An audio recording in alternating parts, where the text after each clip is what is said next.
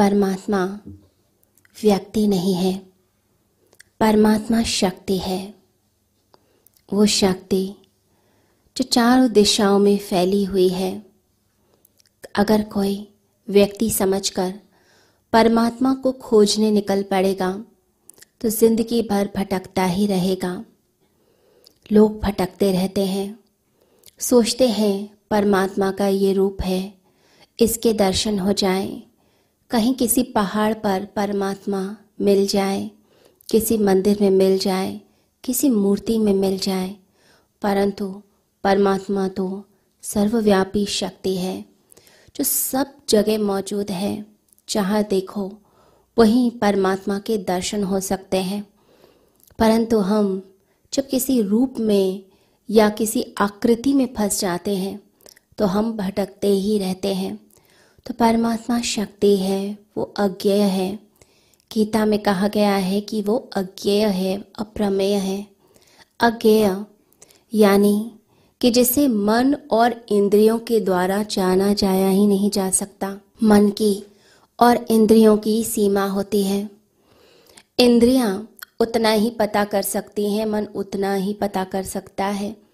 जितना उसकी लिमिट है, उसके बाद वो कुछ समझ नहीं सकता। अब प्रमेय कहा गया यानी बुद्धि के द्वारा भी इसे जाना नहीं जा सकता। तो मन, बुद्धि ये सिर्फ़ एक उपकरण है, जिनकी सीमा है।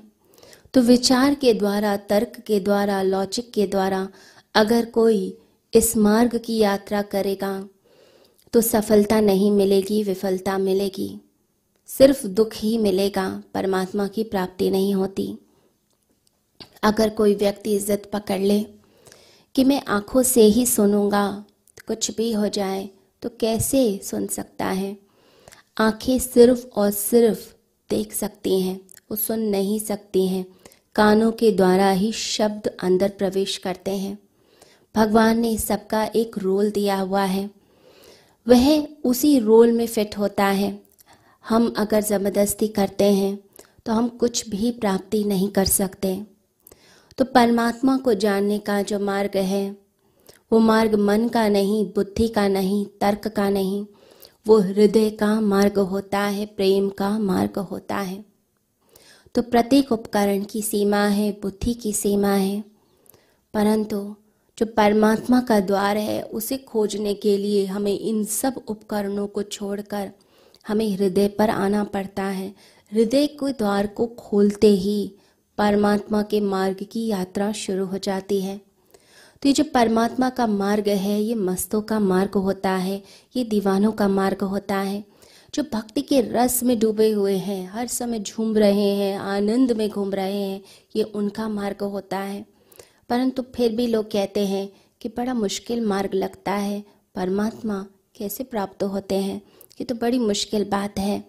कैसे प्राप्त होंगे? कठिन लगता है। तो कठिनाई है क्या? कठिनाई है हमारा ये मन, कठिनाई है हमारा ये तर्क, जो हम तर्क में जीते हैं। स्कूल में, कॉलेजेस में, यूनिवर्सिटीज़ में सिर्फ़ तर्क सिखा दिया गया, लॉजिक सिखा दिया गया। तो ज़िंदगी की हर समस्या हमने सॉल्व की, उसका समाधान प्राप्त किया अपने दिमाग का इस्तेमाल करके, अपनी बुद्धि का प्रयोग करके। तो जहाँ तर्क लगा, उससे समाधान हो गया। लेकिन जीवन के बहुत सारे ऐसे प्रश्न होते हैं, जिनका समाधान बुद्धि नहीं दे पाती है। बुद्धि चकरा जाती है।